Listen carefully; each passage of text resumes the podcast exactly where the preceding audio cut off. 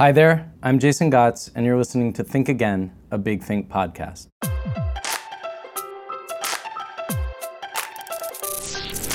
Big Think was started back in 2008, and at the time it was calling itself a YouTube for intellectuals. The idea was to gather some of the smartest, uh, most creative ideas from leading thinkers in every field and create a kind of online encyclopedia of emerging contemporary wisdom.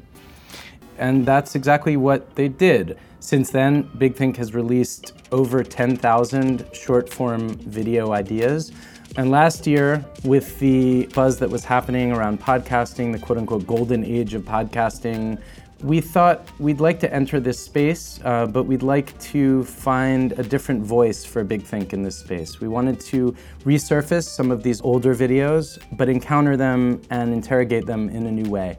And that's how the idea for Think Again, a Big Think podcast was born. The idea is that our video producers who know the archives really well go in and choose three clips that are a total surprise to me and to my guests and that are designed to spark interesting conversations. And over the course of the past year, we've had 56 episodes and many, many interesting, surprising, unexpected moments have happened. It's been an incredible journey for me personally. And I think it's a good time for us to look back at where we started and where we've ended up thus far and so we're bringing you two weeks of mixtapes of our greatest hits thus far, and this is week number two. Henry Rollins was the lead singer of the punk band Black Flag. He's a spoken word artist, he's an actor, he's an artistic force uh, and an autodidact and a fascinating individual all around. He's got a radio show out in LA. On this episode, which was one of our earliest, which I taped remotely, which I hadn't done before, so I was talking to him on the phone and taping at the same time, which was nerve wracking but went really well.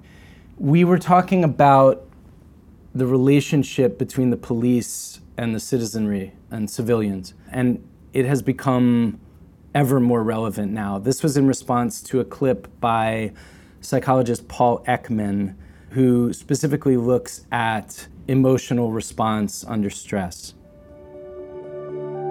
The police are there to protect us.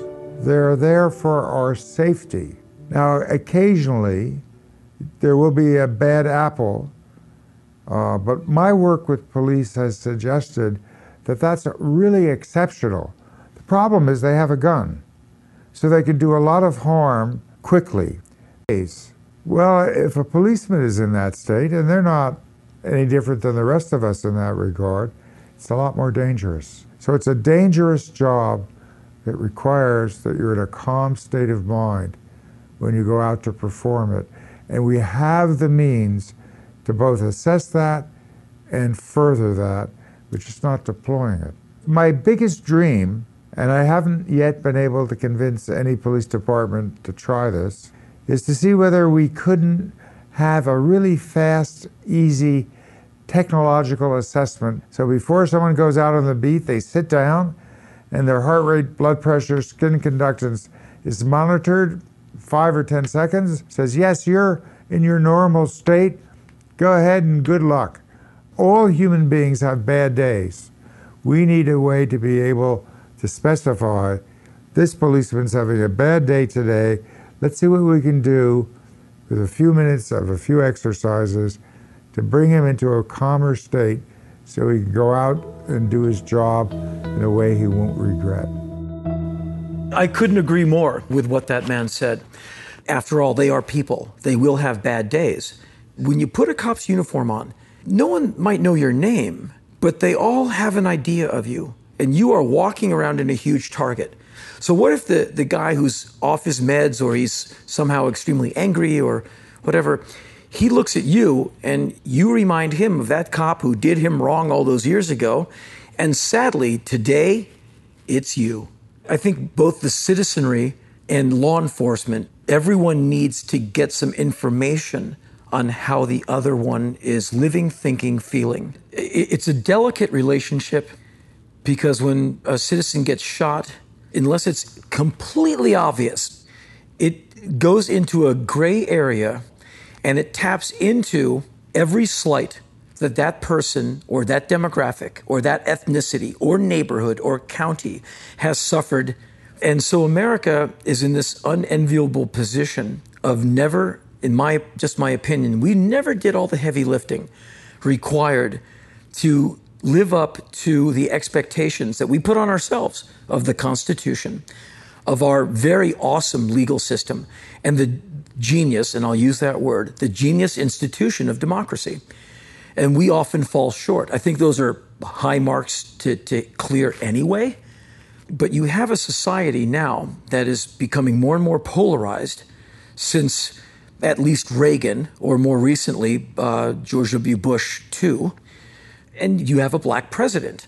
And I think some of this has to do with that. And I remember I was suckered into doing one of these awful MTV poetry events where I stood around with a bunch of the, the most pretentious people I've ever been in a building with in my to this day I, I bite through an iron rod I'm so mad and I said at one point before I read something I said maybe policemen should be poets maybe they should be philosophers maybe they should be regarded as people with a real keen insight into the human state which no doubt they be like them and every bartender becomes that whether they want to or not. And then this poet guy went on after that and went, yeah, yeah, maybe we should do police poems or whatever. I'm like, really, man?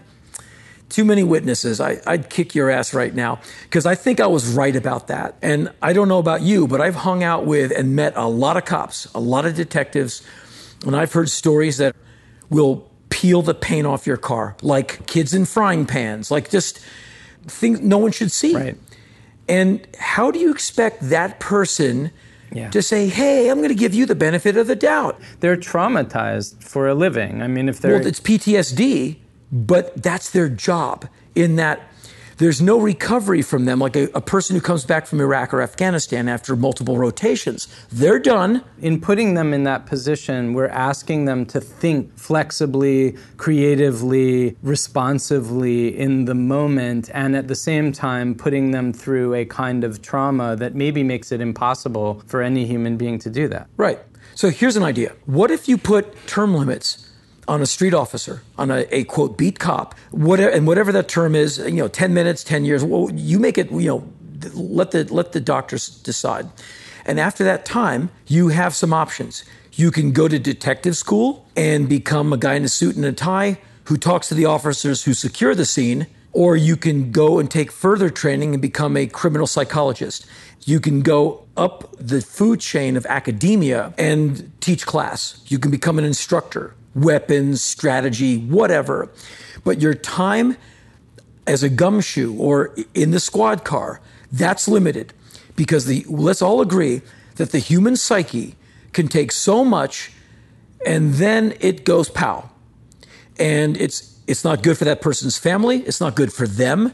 They should not have a horrifying life that leads them to alcoholism, domestic abuse, shooting someone because they're in a bad mood. Let's all agree that cops have a job that most of us statistically do not want. Oh, it's it's incredible what humans do to each other. And in America, you know, we are a place flooded with guns.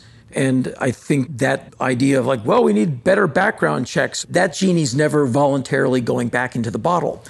And I was writing in my journal last night, thinking about this whole awfulness in that happened South in Carolina, South Carolina. Yeah. I said, you could take half of the guns off of the citizens of America, just have them go poof, and just have half of them go away. If a guy like Dylann uh, Roof wants to get a gun, even after doing all of that, that guy would not have that hard a problem getting a gun within 24 hours. There's that many guns in America. And so there's no law you're going to pass that's going to make everything better. You have to change how we view each other how we view our differences, our commonalities, right. the law. Right. It has to be from the ground up. It's going to take generations and a lot of heavy lifting, a lot of patience, and a lot of money. Everyone is either looking at they're living quarter by quarter, election by election. No one is looking at the long term, really far down the road, unless they're making a campaign speech, and then they're all about the future.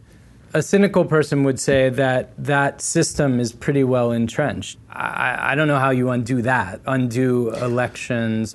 Maybe when you get sick enough of people walking into churches and just blowing away innocent people, maybe when we collectively are sick enough of that because it's happening often enough. Right. You know, as far as, you know, America's going to the dogs or whatever, you know, no slur upon dogs, but, you know, America's going down the drain. No, America's headed towards the drain. America, America's hit bottom. Oh, no, no, no, no, no, no, no. We're nowhere near the bottom.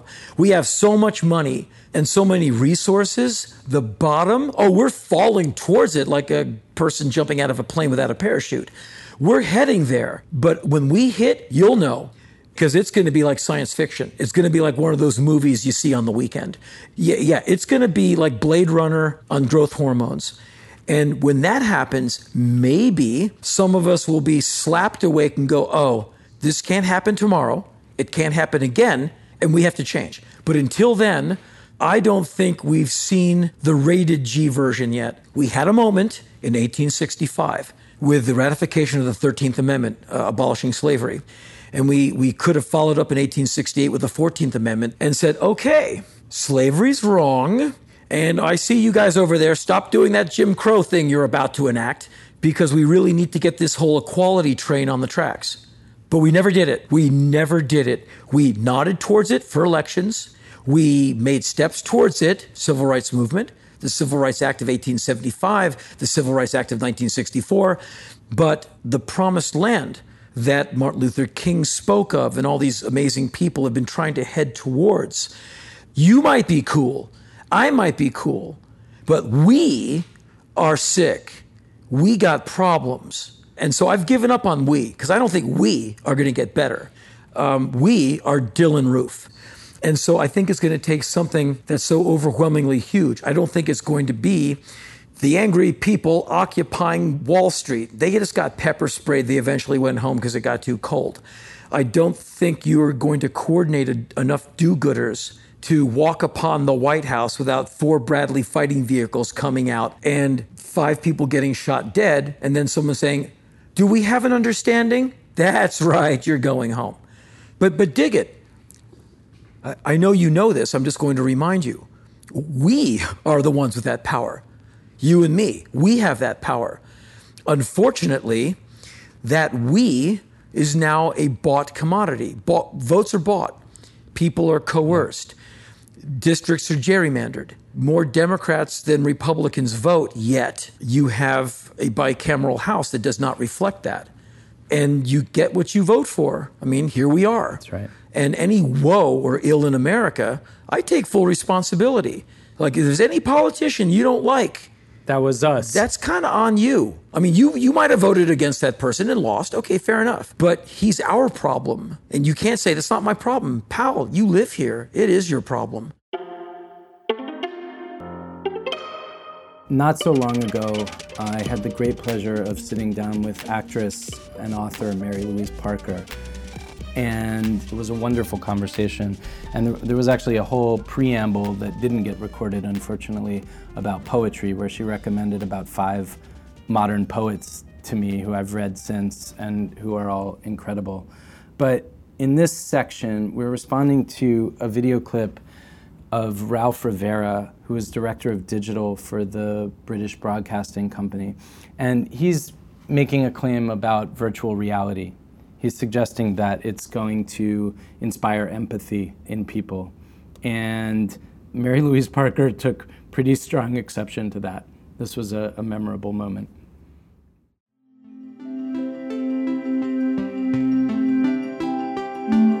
the first wave of digital is going by, where people have essentially been focused on digitizing what they already had.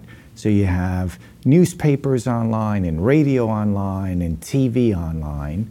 And a lot of people first thought, well, that's it. And now they realize that's just the first part. So that's a significant shift that's occurring right now.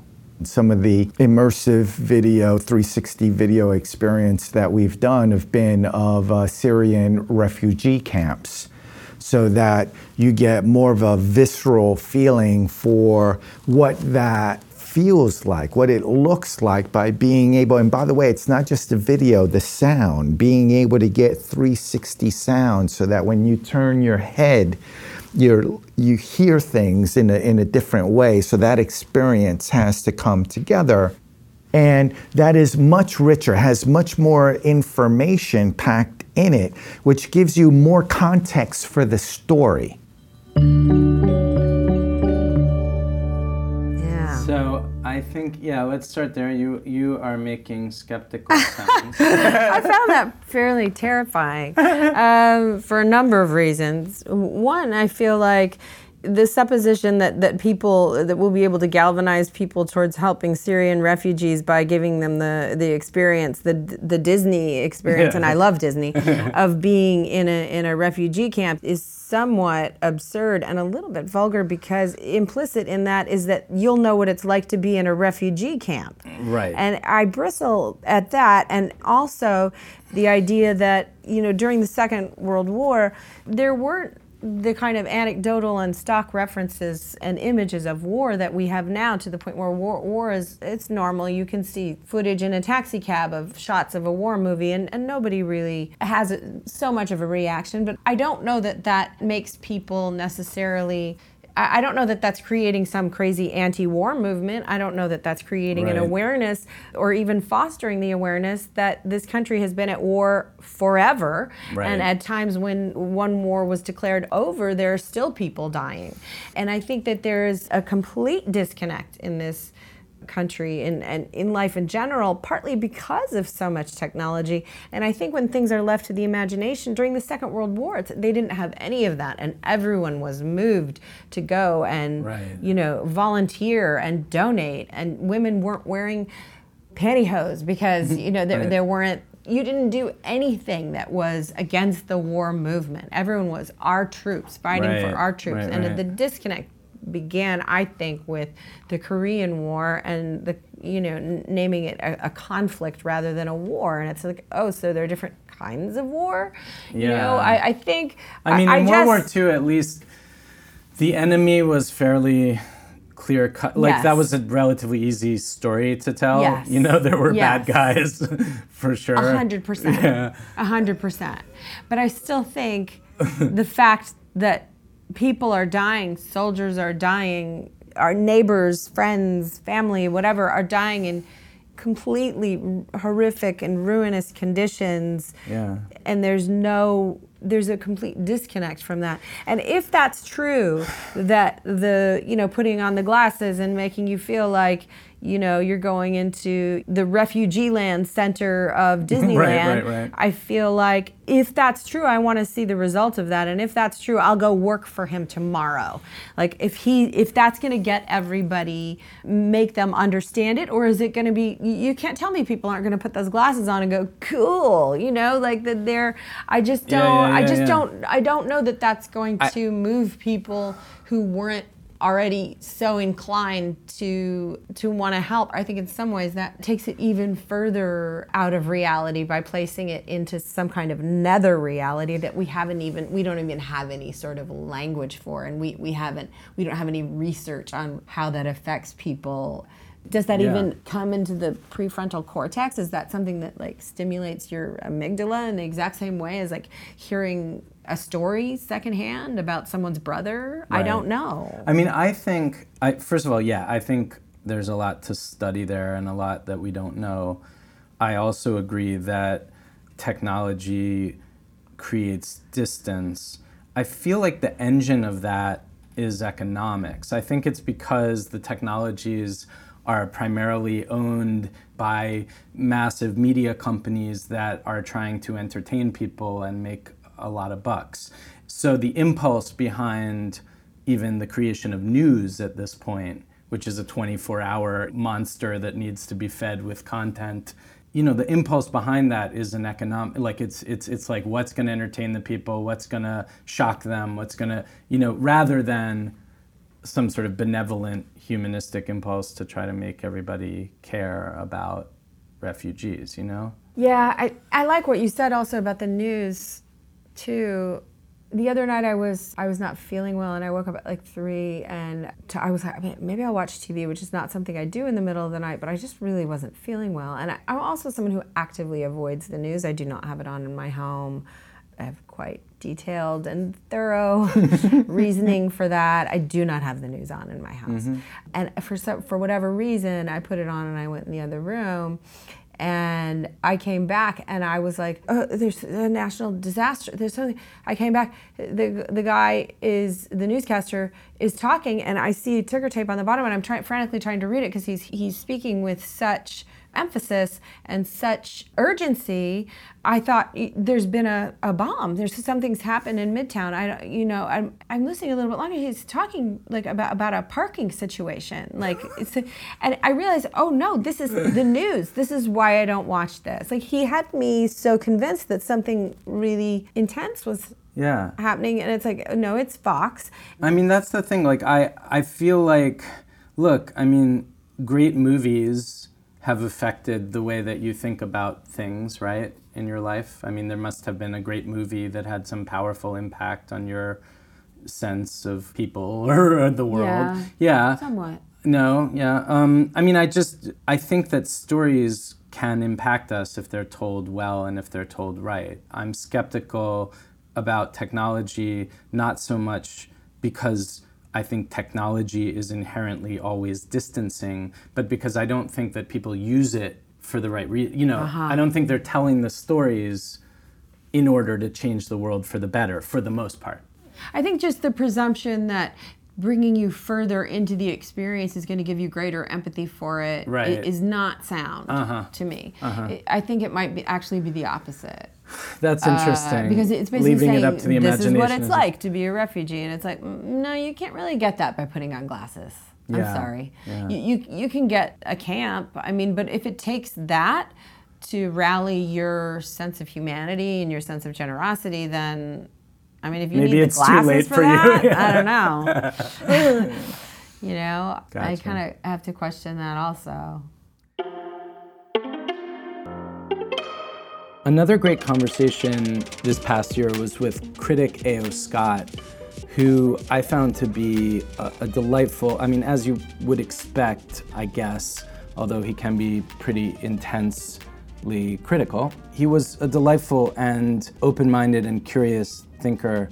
In, in this case, we were responding to a clip by MIT's Sherry Turkle, who thinks about the ethics of the internet and society and it got A.O. Scott and me talking about our cell phones and our lives within them. Solitude is a big part of my story about reclaiming conversation. And some people say, well, why is that? I mean, solitude, conversation. Reclaiming conversation begins in solitude. And here's why that you need to be able to gather yourself to yourself and have a capacity for solitude before you can turn to someone else and really hear what they have to say. If you don't have a capacity for solitude, you turn to someone else and you're projecting onto them who you need them to be for you, and you can't hear who they really are. And instinctively, we shun people like that. And, you know, technically they're narcissistic personalities, but we don't need to know their technical name. We just, we just know we're uncomfortable about them because they're not giving us a chance to be us. This is reminding me of my dinner with Andre. There's this part where the director, Andre Gregory, is telling Wallace Shawn how he's been meditating and he goes, he sits in silence for long periods of time. And Wallace Shawn is like, that sounds awful. I can't, I don't know, I would go crazy. Ah, you know. I mean, obviously they didn't have uh, smartphones back then, but similar anxiety at, at dealing with solitude. I really like her idea, and I really agree with it about the relationship between solitude and conversation. That we can only really be with people in a, sustaining or fulfilling way if we know how to be alone. And, and it's interesting to ask what other experiences count or don't count as solitude. I mean, I find, you know, watching a movie is a form of solitary reverie. And I mean, Roger Ebert had a whole kind of theory about the difference between watching film and watching video that movies were like a dream state of reverie, partly because of the motion of motion pictures is an illusion, that there are these, Right. these instants of darkness. Your eye and your mind have to work to complete them and to connect them Okay. through, through, through the persistence of vision. And this was, was a kind of generative state of semi-dreaming consciousness. And, Right. and so uh, like the productive solitude that she's talking about, whereas the video image without those breaks, without making your mind do that kind of would narcotize and hypnotize you in a way. It's weird though, because like the the I'm on my phone all the time, you know. I was going to ask you like I- what your I- I relationship am, is and with I'm your like. I, I my and I'm on my phone like I go for long walks. You know, my way of you know when I need to clear my mind to write. But now I have this new phone that like with the little sort of Fitbit type app. on it. Okay. So like we were talking about data and quantification, but like. I'm always looking at how many steps I took. It's, it's, terrible. It's like I, I, a few times a day, I'll click on that little heart icon and be like, oh wow, six thousand. That's pretty good. I'm- I'm always aiming for 10, 10,000 because I'm, you know, I'm trying to keep healthy and fit for a person my age. So, but yeah, but then I'm, I'm also, oh, I wonder if anyone said anything on Twitter. Right. Um, I, I mean, Twitter, I'm not on Facebook very much because that's kind of a little sometimes too intimate and too weird. But like Twitter, it's like you're at this just nonstop cocktail party and everyone's talking, you like listening on a conversation. Yeah. You, you say something cute, you walk away.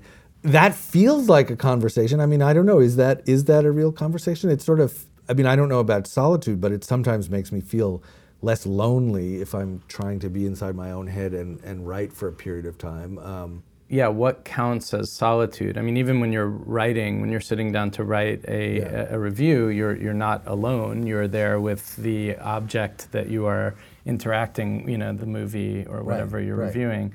When any of us sits in silence, our head is buzzing Yeah, with yeah. interactions and, and memories. And I guess the Buddhists, you know, argue that you could get past that. I actually went, I did go on a meditation retreat. I'd never done it before, but I went Wow. with my family on a yoga and meditation retreat.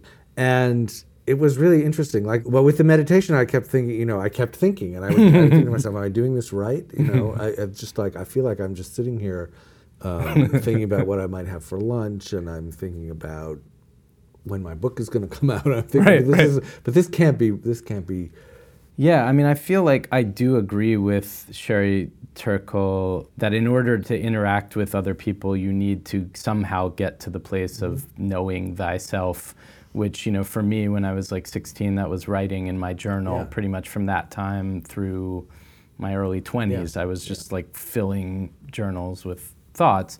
You know, or or through meditation, but somehow, you know, there must be a time where you are disconnected from the steady stream of input and trying to wrestle with like what do I really think? Where am I? I, I think that's true, and I don't know. I mean, I, I sometimes am a little skeptical of of a kind of generational bias that, that may be in what she was saying Right. a little bit. Kind of kids these days. Yeah, yeah, yeah. And, and and when I was a kid, it was television. If this is going to rot your mind, and kids are watching television. There were all these alarming studies about how many hours of Right. television the American child is is watching. And my parents were fairly strict about it, like when we could Right. watch. And both my sister and I, like, as a result of that, as soon as we uh, moved out and had our own television, we just like you know, we would watch MTV for like for 15 hours at a, time. Um, so there, there's a little bit of that, you know. That and you know, she said, no, it's different now, and but it's always different now. And go back and look at some of the alarmist literature of the 19th century. It's about novels. It's about how Right. like young people, especially young men who should be who should be out, you know, working and, and doing productive things and farming and building railroads or whatever are frittering away their time and in, in Right. novels and in dissipating and debilitating reveries. So uh, you know, there, there's kind of nothing new under the sun in that way, except that you know there are, always are new things under the sun. So Yeah. I'm, I'm not. I look at my students. I look at my children. I think, okay, yeah. I mean, you do have this other way of interacting with certainly with technology Right. but i'm always just a little hesitant to take the next step and say you know toward this this is a terrible social disaster also because what you know what are we gonna, what are we going to do yeah, I totally hear you. I mean, and, and you know, I mean, on the one hand, what if all the old fogies throughout history were right and things actually were better? You know, like ten thousand Right, years ago. right. But but but uh, you know. And I think we do can can make choices, you know, about how Yeah. we spend our time. But yeah, there's a certain extent to which you cannot swim upstream and like make all the cell phones go away. You know. Yeah, and you have to figure, you know, you have to figure out how to, you know, how to defend, I guess, your, your solitude, the integrity of yourself, your relationships with other people. There are always pressures, right? I mean, we're, we're always easily distracted and overstimulated, and so anything that can get us to, to slow down, to take a breath, is probably a good thing. The next section is from a very special episode. This was our first ever live episode, our only live episode so far. It was part of NYC Podfest, and the amazing actress and playwright Sarah Jones, who plays multiple completely different characters, male and female, all different ages. I just wanted to give you two snippets of her. One is her as herself, as Sarah Jones, and the other one is her responding to a clip about World War III, the idea or the possibility of World War III from political pundit Parag Khanna. And she's responding as Nereida, who is completely as completely different from her as imaginable. She became five other people throughout the course of this show, including a young rapper and a Native American guy and an elderly Jewish woman. And it was I didn't know who she was going to be when. The reality is, even the word sensitivity sort of privileges this illusion that we have a choice. Like being sensitive to another person presupposes that you don't have to really be mindful and alive and aware that they have the same rights and the same basic dignity that you do. Right. So it's almost like that idea of tolerance. You know, I always felt like don't to- if you have to tolerate me, that's like an itchy sweater. Like don't you know what I mean? I don't want your tolerance. Like I'm just here. I'm just floating around like you. Like can we do something else maybe? Like love sounds good, you know, but Yeah. tolerating each other or like sensitivity sort of implies that there's something that we have to navigate that shouldn't be there, but we're kind of trying to walk around it. And I think as a country we deserve Right. better and as a world, you know. Yeah, I just I think it's because of the way that we talk about these things and the way these conversations go on the internet that you know there's enough fear already to begin with, and mm-hmm. presumably this stuff ought to be intended to break through that fear, but it actually just ends up becoming an echo chamber and reinforcing it. you We know? can become a whirling dervish of neurotic, um, you know, sort of like attempted, again, sensitivity. And I think we get to learn how to sort of do the work and then trust ourselves. There's just something about being able to recognize another person and say, I see you, my fellow human being, not from a place of, I see your hyphenated self because I'm you're the other Right. and I'm the main thing, but from a basic understanding that, you know, we all have kind of gotten a lot of confusing messages about who, is human and what humanity is supposed to look like and you know how we're all supposed to interact. There's been a lot of hierarchical versions of things that haven't served everybody for a long time. And now we're doing the work. Many of us are doing the work to you know kind of shift. And so i say to you don't worry that you have to be sensitive because you're doing the work. I think that's the idea is that i don't want to walk around up armored and afraid and preemptively defensive because i'm afraid i'm going to say the wrong thing. I'd much rather sort of do the work and then settle into a, a conversation that's filled with humility and says hey i don't know. Can you teach me? Right. I think that's great. I, I think that we should leave that part there. And then the, i think i might have been woman splaining a little bit No, no, no. i was no, like no. humana splaining no i'm just kidding no, it's it's great. Um, I think let's move on to the next part of the show, which is where we watch the surprise clips. So the first one that we have, Parag Khanna, global strategist and author of Connectography, and the title is World War III or One World War. How about neither? That, yeah, I, I, I think neither would be good. For those of us who saw the first, the second one, and heard plenty about the first. Listen, I tease the younger people, but I, it's a little joke. You'll hear me say it, but I say it to my grandkids. You know, in my day, your laptop was just the place where you put your napkin. you like that, sweetheart? oh, he's wonderful. Okay. Anyway, Okay, shall, yes. Are you we? ready, yes, sweetheart? I'm absolutely. ready for you. Thank you. All right. There have been about nine major wars that have been predicted in the last 25 years. But interestingly, none of them have escalated to the level of a major regional war or a global conflict that we would describe as a World War III. And I think a lot of it has to do with the fact that we are not just interdependent in terms of trade. Today we have a large amount of financial integration. We hold a lot of each other's debt. There's also supply chain dispersal. We now manufacture goods in even our own rivals' countries. Walmart, America's largest retailer, makes most of its goods in China.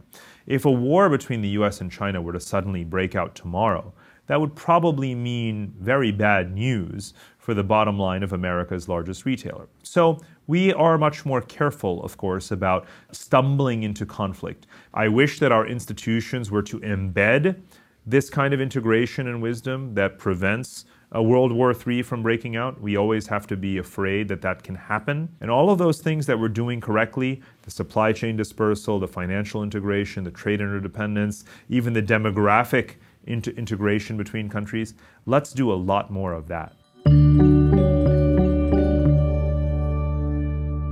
Okay, so Hi, um, my name is Nereida. How are you? It's very nice to meet you. Hi. Um, your name is Jason, right? I your want son to is say very your name cute. right. It is what? Nereida. Nereida. That's Nereida. It's close enough. Yes. So, um, hi everybody. I'm very excited to be here. Um, first of all, that was very interesting to me because right now I'm I'm doing some like I'm very interested in like sustainability issues, but also like you know the business side and like you know the global economy and everything like that. And here's the thing: is that like actually for me, you know, like I am a New Yorker and everything like that, but really, I mean, my family, I'm Dominican and I'm also half Puerto Rican. Oh, there's the Dominicans here. Get out of here! Oh my God.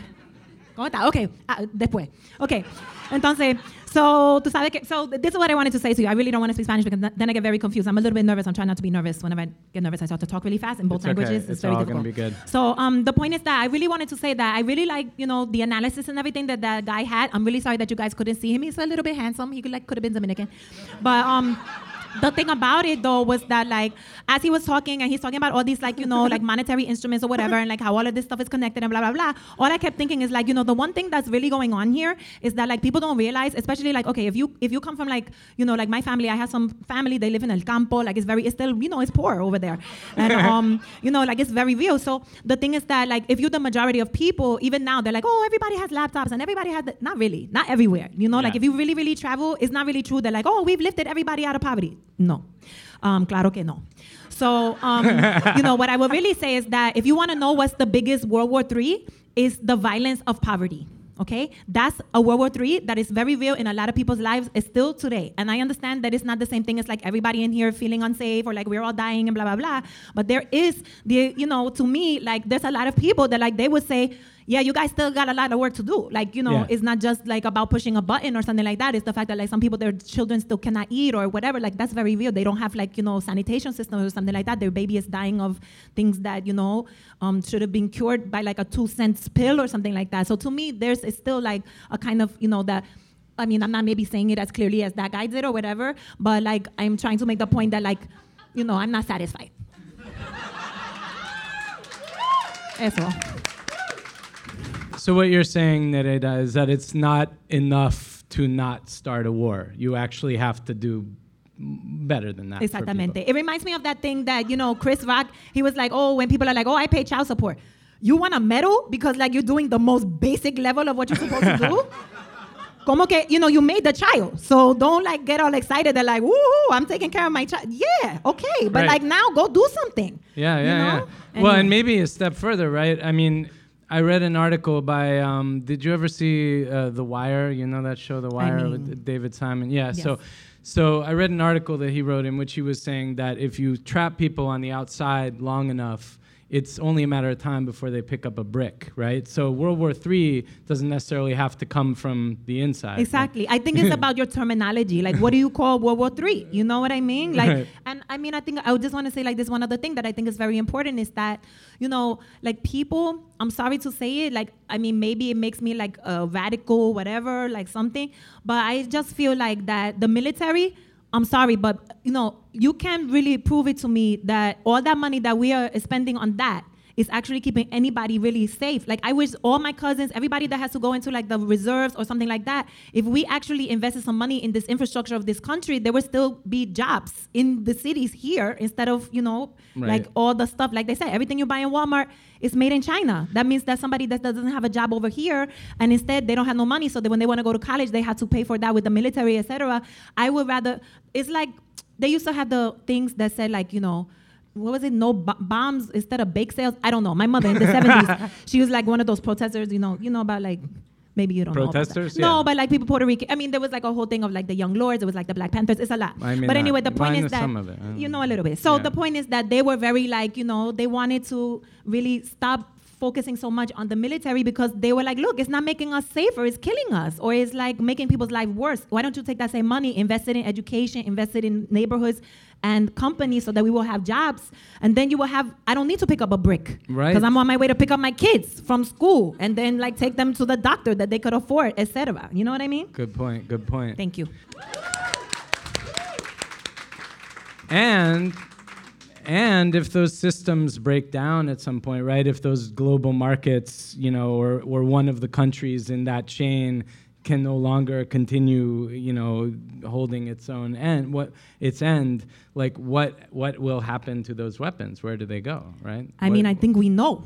yeah. right didn't they say like i mean i don't know it just it, it gets very frustrating for me because it's like oh we're very concerned about the global security blah blah blah and then we like make em- embargo Embargo. embargo Yeah. oh it's a spanish word i should know that anyway the point is that sanction that's the word i was looking for is sanctions that you know we create then the little kids when i was little i remember i was thinking like that little kid that you see suffering in the tv Right. in 10 years, he's gonna be so mad that his mom died, that you killed this, that he can't go to school, that he doesn't have any place to go. He's gonna pick up something. And then we're gonna get to call him a terrorist instead of that poor little kid. So for me, it's just a matter of like, you know, what do you call warfare? This is it's not very um, happy, what I'm saying. I, I'm, I don't know if it's supposed to be a happy podcast. It doesn't have to be. No. Okay. No. I mean, I don't think that was a happy video. Was not it? really. No. Do you have something happier? Maybe. Okay. Let's, shall we see what's next? Yeah. Yes. All right. Okay. Por supuesto que sí. You know what? While we, well, is it okay with you? While, oh, you, you Oh, right there. You means. got it No, right I'm- now. no, I'm just No, gonna- I'm I'm just gonna- because I was very curious no, no, about. you go ahead. What are you gonna say? No, just that, like, you know, do you think that um, right now in America, I just think a lot of people, they're very confused because they're like, oh my God, there's so much to fear, immigrants, blah, blah, blah, blah. And they're watching like the news, little like snippets of news. It makes them more stupid. I'm not gonna. I'm. I have some of my friends. The more news the, they watch, the stupider they sound when they talk to you. Yeah, I think. I mean, I think that's true. Yeah, the news is echoing and fanning the worst of us for sure. I agree. Yeah. One of the most moving moments that ever happened on this show for me was when I was sitting with rapper and poet Kate Tempest. And we were winding up a very long conversation. It had run over an hour. And she just spontaneously produced the following monologue, not in response to a clip, but just, just on her own. You know, I, I went to the coast the other day. I went, I went to like just get to look at the sea and look at the sky. I went to the coast before Mm. coming out here, and I was standing on the edge, you know, the edge of the land, and I thought about England. Like I feel very close to, to the soil there. Of course, it's where I'm from, and I realised that you know it's just this, this piece of land, right? This just sounds so ridiculous, but this is what I thought. And on top of this piece of land, there are just it's just populated by this kind of noise, which humanity just we've kind of built these cities and da da hmm. da, and we just tell these stories to each other about who we are and what we do, and we tell this story about wealth and money and how we make exchange for goods and services, and we tell stories about schooling and education and healthcare. It's it's just stories. And actually, I stood there and I watched the water come in and go out on the land, and I was like, okay, so this is real. And everything, the way that we structure ourselves, our power structures, our structures within our families, the way that we fall in love, it's just stories that we tell. It's just narrative, right? And I understand this because I'm a teller of stories. I understand how important they are. I'm in love with stories, of course.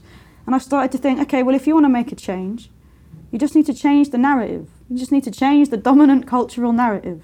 And you just need to be open to hearing stories, the stories of the people that you're not listening to. Because these stories are being told. It's they're all over the land. And if we could just learn, you know, that the first thing we need to do is actually hear each other. And the next thing we need to do is just change the fucking narrative, you know? And that's it for this week's episode of Think Again, part two of our mixtapes of greatest hits thus far. Thank you so much for being with us uh, on this journey, whether you've just joined us or whether you've been with us all along. Uh, and if you have a minute to rate or review our show on iTunes or Stitcher or Google Play or whatever pod thing you listen on, that would be hugely helpful to us. And hope to see you next week.